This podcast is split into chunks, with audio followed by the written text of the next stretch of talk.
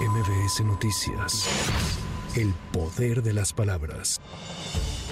En el Congreso Capitalino, Morena y sus aliados reventaron la sesión de este miércoles donde se discutía la ratificación de la fiscal Ernestina Godoy y la mesa directiva citó mañana jueves para que continúe el debate y después la votación. Luego de conocer la postergación de la sesión, los legisladores de oposición se inconformaron y señalaron a los morenistas de evitar la votación. El diputado Federico Chávez reclamó a Morena que tras seis horas de discusión finalmente votaran a favor de terminar la sesión. Los únicos que han hecho circo el día de hoy fueron ustedes. Nosotros estuvimos aguantando sus preguntas tontas. ¿Cómo se suben? Hagan lo que tienen que hacer, sean responsables. Aquí venimos a discutir y a votar.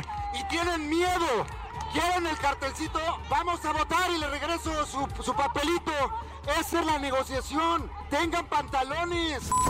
En la Cámara de Diputados se aprobó el desafuero del fiscal del Estado de Morelos, Uriel Carmona Gándara, acusado por la Fiscalía General de la República por el delito de ejercicio ilícito del servicio público. En una reunión de tan solo cinco minutos, la mayoría de Morena y aliados emitieron 230 votos a favor de retirar la protección legal al fiscal estatal. Por su parte, la oposición emitió 170 abstenciones y 22 integrantes de Movimiento Ciudadano fueron los únicos que votaron en contra. Cabe señalar que el fiscal de Morelos no asistió a presentar alegatos en la sesión. En su lugar, envió a su abogado defensor Gabriel Regino a representarlo, quien calificó el desafuero como una atrocidad. Para poner en su conocimiento de la gran atrocidad que está a punto de ser cometida a través de esta institución de la declaración de procedencia.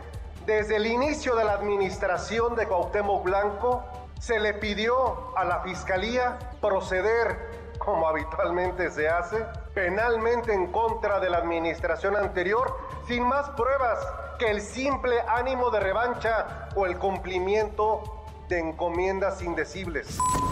Tras el enfrentamiento suscitado el pasado viernes en Texcaltitlán, Estado de México, la Guardia Nacional anunció la construcción de un cuartel militar. El titular de la Sedena, Luis Crescencio Sandoval, indicó que tras los hechos hay alrededor de 650 elementos de las Fuerzas Armadas y Guardia Nacional en resguardo de la zona. Asimismo, confirmó que la familia michoacana está vinculada a los enfrentamientos por extorsión. Ahí en el municipio, eh, ahí en el área, se tiene personal del ejército, de la Guardia Nacional, eh, ahorita cubriendo la seguridad, pero va a haber de manera permanente una compañía de Guardia Nacional. Estamos en el proceso de ubicar el terreno, de conseguir el terreno para poder iniciar la construcción.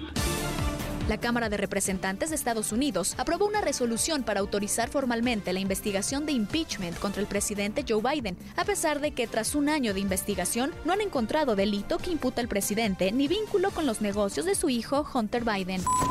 Para MBS Noticias, Tamara Moreno. MBS Noticias. El poder de las palabras.